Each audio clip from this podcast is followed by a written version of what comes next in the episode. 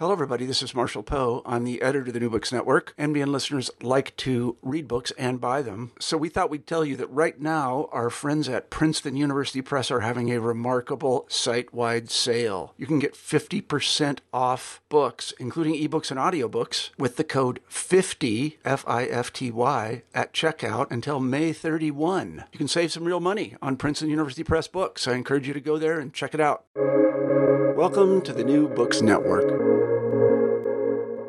Hello, everybody. Welcome to This is the Place, a podcast channel from The Common magazine on the New Books Network. The Common publishes literature and art with a modern sense of place. Today, we'll be talking to David Moloney about his story in the spring issue of The Common. I'm Emily Everett, managing editor of the magazine and host of the channel. Today's guest, David Moloney, worked in the Hillsborough County Department of Corrections in New Hampshire from 2007 to 2011. He received a BA in English and Creative Writing from the University of Massachusetts Lowell, where he now teaches. We published his story, Counsel, in issue 19 of The Common this past spring. Counsel is an excerpt from David's book, Barker House, published earlier this year by Bloomsbury. David Moloney, thanks for joining us. Thanks for having me.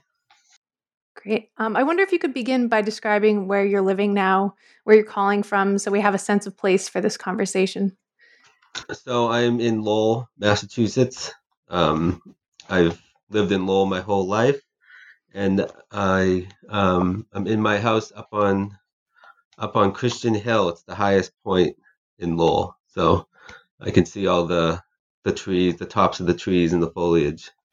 Yeah, that's great. That's great. I think Lowell's a mill town. Is that right? Is that how you would describe it? It is, and the Merrimack River sort of runs right through Lowell, and so all along the river, the old mill buildings are now apartments. Oh, wow. That's great. Yeah. Well, thank you for setting the scene for us. I'd love it if you could read two paragraphs from the opening of your story and then describe what the piece is about for our listeners who may not have read it yet. Sure.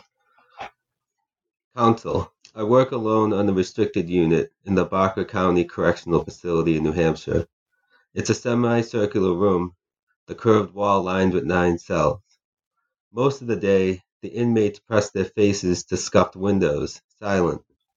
There are no bars. The architects went with rosewood steel doors. Rosewood, the color of Merlot. On Tuesday and Saturday mornings, I supervise inmates while they shave in their cells. We don't leave them alone with razors. I try to talk with them, like we're just in the locker room, hanging out while one of us shaves. Some don't talk. I imagine that, cutting their whiskers before a scratched plastic mirror, they think of the other mirrors they've shaved in front of, the rooms those mirrors were in, and maybe that keeps them silent. That's great. Thank you for reading that. I know that parts of Barker House are based on your experience working in a correctional facility, but could you tell us how you came to write this story specifically? So I spent a lot of my time working a unit very much like this, where it was mostly inmates with mental health problems, and they couldn't be in general population for a number of reasons, and so it would always just be me and one other person, one inmate out, and they would shower and write letters, use the phone, and then go back in. And it was a pretty lonely place to work, 8 or 16-hour shifts. And I was very much like this character in the story, Mankins. And sometimes when you work in places like this, it's hard to connect with,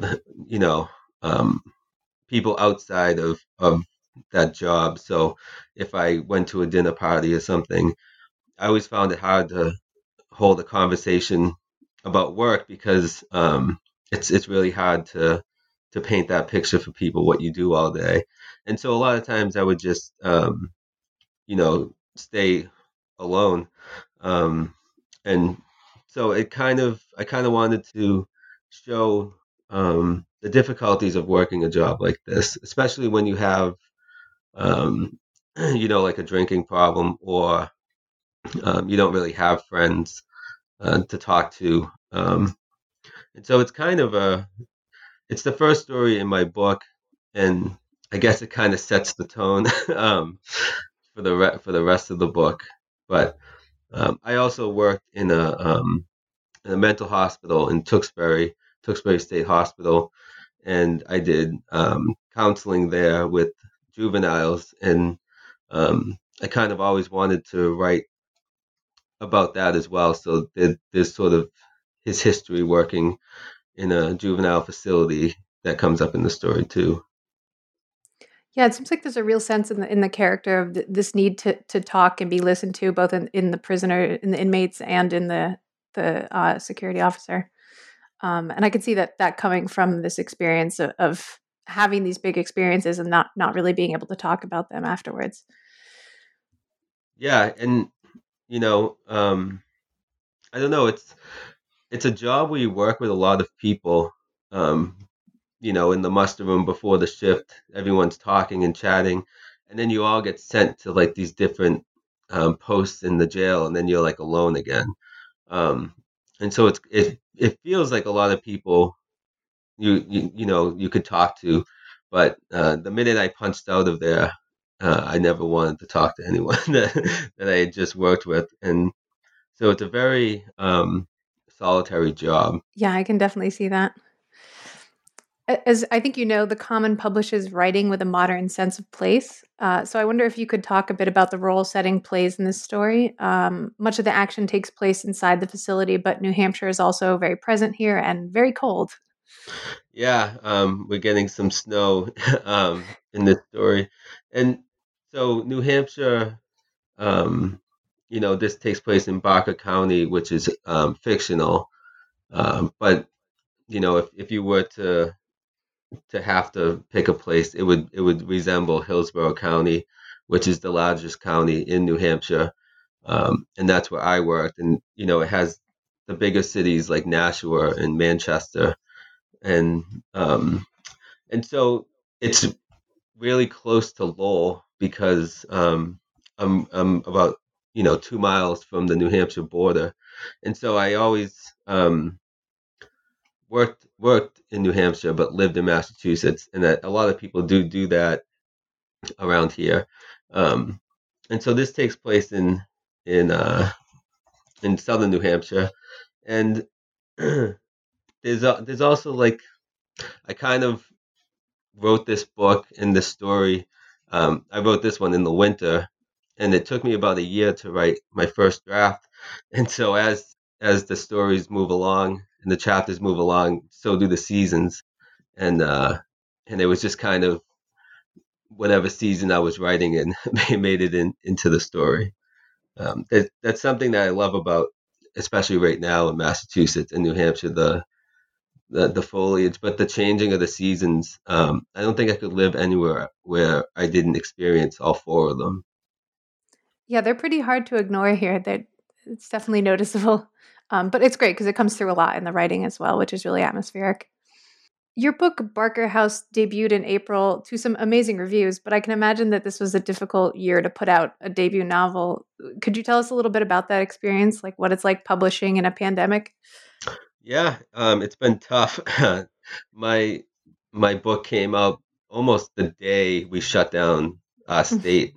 And so I didn't get to have, that launch party. I had reserved a room, and I was just going to throw a big party. And so that got canceled. And then all of my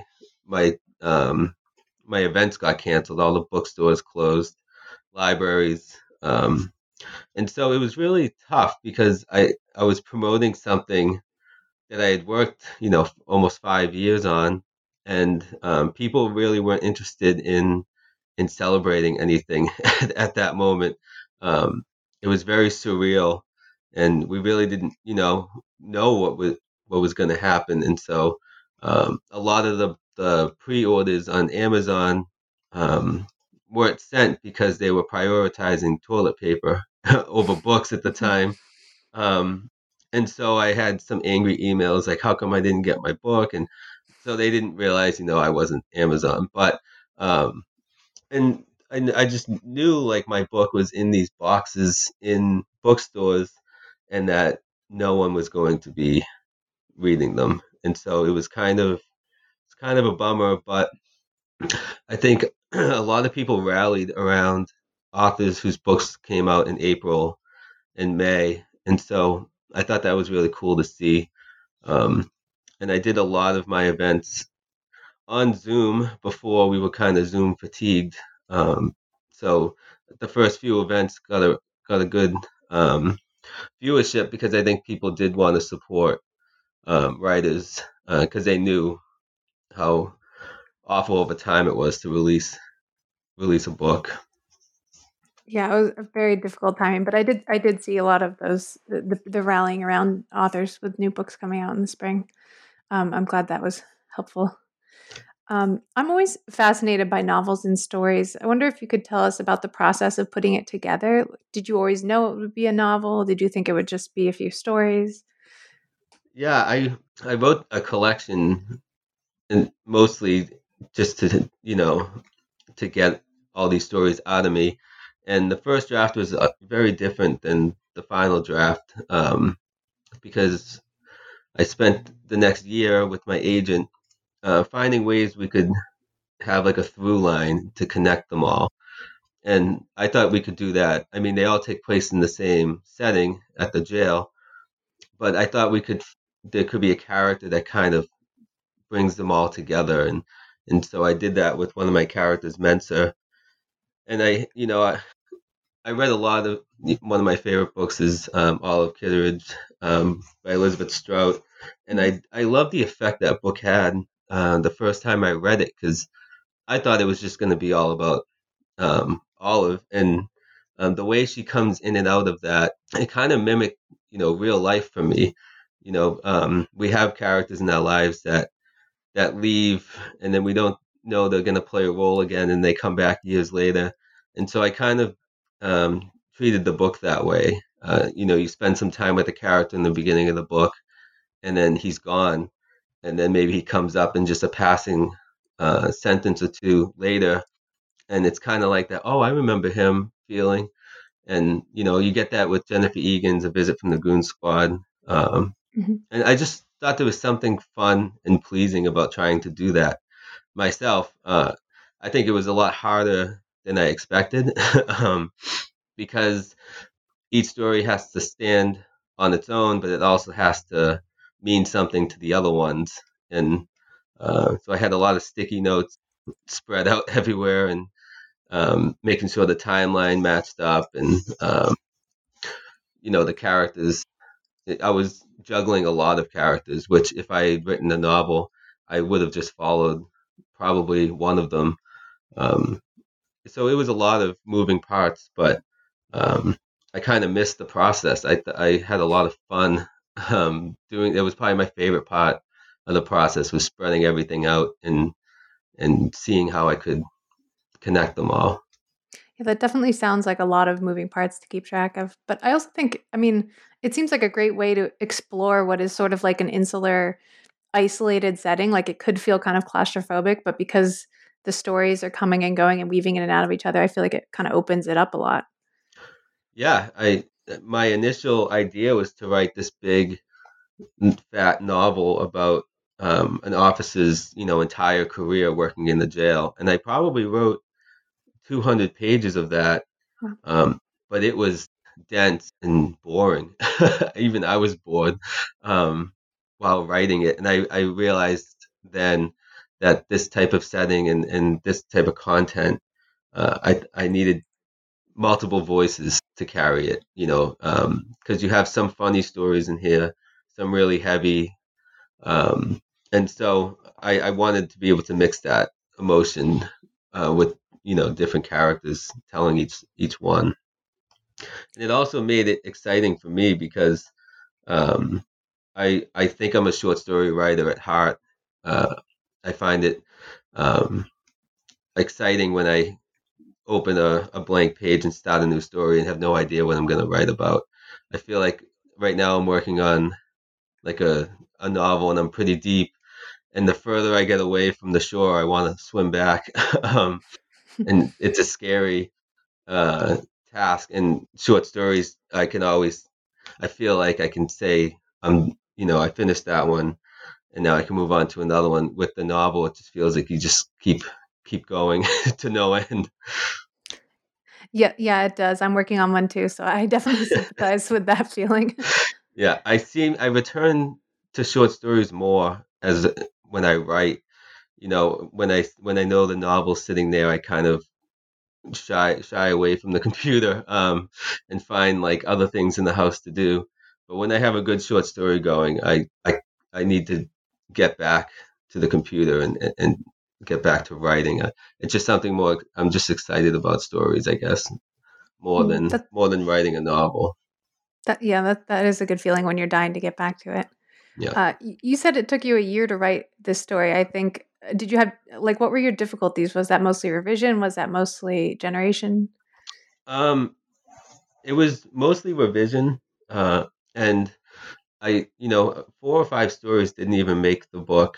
But it's just because they didn't fit. But this story, it's actually funny.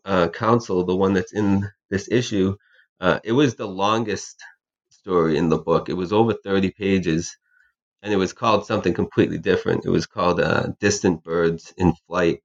And I actually wanted to name the book that when I was working on it. And we cut it down to like 11 pages. And so I had to cut out there was a whole storyline of Macon going to AA meetings and meeting a woman there and like a relationship. And it was a much different story, but it was also, I felt like I was doing like this cliche AA meeting thing that I didn't really like. But I didn't want to get rid of the character Jenna, but I had to. It was one of those, I'll always be bummed that I had to cut that. But I think it became a tighter story. And it's, you know, being the first story in the book, it kind of gives you like a gut punch right off the bat. And that's what I wanted to do. The other one was sort of, it had a happier ending. And I'm not a huge fan of the happy endings. So yeah, I think the story has a really great tone to it, like this really matter-of-fact, business-like tone, which is just, it works so well with that gut punch feeling that you're talking about. Like there's no melodrama here. This is just brass tacks and it's difficult situations, but they're not being, you know, expounded upon or anything like that. I do think that's very effective. Yeah, I wanted it to, you know, I was really aware of how I was going to like order these chapters. I treated it almost like when we used to burn CDs and make like playlists. I remember. I would spend way long, and then I'd want to admit ordering the songs just the way they like hit you, you know, like the 5th song had to be like the slow one and the first one had to be fast. And, and I did that with the book. So I treated it like a playlist. Oh, that's really interesting. I feel like this story deals with these power dynamics between the prisoners and the correctional officers. And I'm curious if you started with that idea in mind, or did it just come to you through the characters, or is it so familiar to you from your experiences that it's just sort of like organic to the material? Yeah, it felt organic when I was writing it. I tried not to think about like the theme in the story. I kind of just wanted to tell Macon's story. And then there's a moment where he slams his boot on the stool, and he kind of imagines himself as like this powerful person. Mm-hmm. And you know, I think he wants that. He wants to feel important, and he has to do it with these inmates, because really no one else in his life thinks he's very important. And I don't know, I feel like that tells the story of a lot of officers who, once they put the badge on and the uniform and they shave their head and their boots, they become like this other person. You know, they put on this persona that people in their daily lives wouldn't even recognize. And I feel like that's sort of what Macon's is doing when he's kind of torturing the inmates by opening the door while they shower. It's because that's really because he can do that. And so he does. And I think that happens a lot when we're given power over someone else. Sometimes we don't even know why we're doing, bad things. It's just, it's something about the psychology of power that allows us to kind of get away with it. Yeah, I have to say the second time he kicked the door open while the prisoners were showering, I was quite surprised. I hadn't seen that was where it was going. And it's a really powerful shift, I think. And it, it really makes sense for the character too. I mean, even his therapist doesn't really listen to him very much. So I think it makes sense that he would need that sort of one place where he can feel powerful and where people have to listen to him. Yeah. And there's worse things that he could be doing. Absolutely. But that's also not cool to be doing that. But that was a common tactic, was how can I make their day worse than my day, right? And that's sort of what he's up to. Yeah. So it looks like you do work with Changing Lives Through Literature, which is a program that teaches literature classes to inmates. Can you tell us a little bit about that? Yeah, it's a bibliotherapy class, and it's been around, I think, since the late 80s. And I actually teach it with men and women on parole. And so we do it in a college classroom. I treat it as much as I would a college literature class, except we don't do papers or tests. It's mostly, I give them a reading, something that is character driven. And that instead of talking about their issues, we talk about the character's issues. And I always have that moment in class where I see them talking about a character's actions, and a light bulb goes on. They realize what I'm doing without actually doing it. Because if we called it therapy, no one would go. And so we just read really good books. We read Toni Morrison's Sula, and we read The Turner House, and it lets them, talk about these issues by putting them on the characters and not talking about their own issues. And so there's a judge in the class, the judge that gives them the option for taking it. And there's two probation officers in the class. And then there's typically 10 to 14 men and women. And we talk about the books. And when they graduate in the same courtroom that they were sentenced in. And we stop the morning session, and we have a kind of like a ceremony. I give them a gift, usually a book. I want them to keep reading. And then the judge usually clears the rest of their time, or she waives all of their money, their court fees, which is, to be honest, a lot of the reasons why they do it in the first place. Because when you're on probation, you have to pay, I think it's $68 a month. And court fees. And then if you don't pay them, you'll violate your probation. So it's just a really terrible system. And so that's the big, when, they get $1,400 waived in court fees, there's kind of a big cheer in the courtroom. But I've had students come back even after they were done with their probation. They would come to class just because they loved it so much. And it's the consistency, you have to be here at Wednesday at 5 kind of thing. And I think, we like routine, and just being in that routine, I know they'll say Maloney's going to yell at me if I haven't read it. So I got to read 40 pages today. And I don't know. It's my favorite thing I do is teach that class. I love it. Yeah, it sounds really incredible and transformative, and also fun, which is great. Yeah, we get to talk about books. Yeah, most of us would do that for free, so it's great that there are benefits to them as well for doing it. Yeah. One last question. What are you working on now? What's next? Tell us about the novel.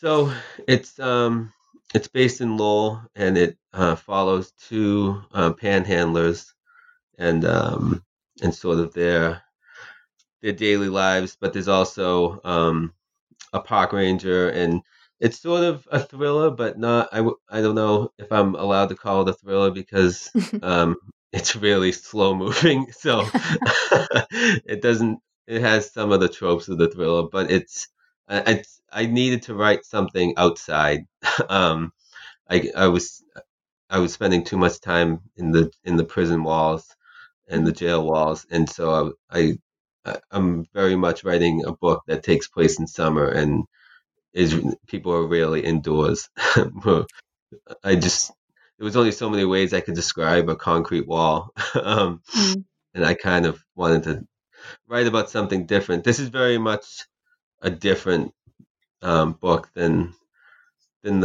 Barker House, because the prose in Barker House, I had to spare it down so much, and now I can finally go back to, metaphor and. Mm-hmm. And figurative language, the fun stuff, and I find in writing, and I really had to restrain myself when I was writing Barker House. So I'm kind of letting loose with this one. I'm sure there'll be a lot of edits made when it's done because I got too flowery or excited with my language. But yeah. So hopefully, my goal was to be done in May, but. I found it pretty hard to write the last, 5 months with everything going on. So it's slowed down a lot. Yeah. Well, it does sound nice to like while we're all stuck inside during a pandemic to write a story where everyone's outside in the summer. That sounds cathartic. Yes, it is very much. I keep writing about the hot days and, I'm already missing it. Yeah. Those are behind us now. Yeah. Yeah. Well, great. Thanks so much for joining us, David. It's been great to talk with you. Yeah, thank you too for having me. Listeners, you can read David's story, Counsel, and subscribe to the latest issue at thecommononline.org.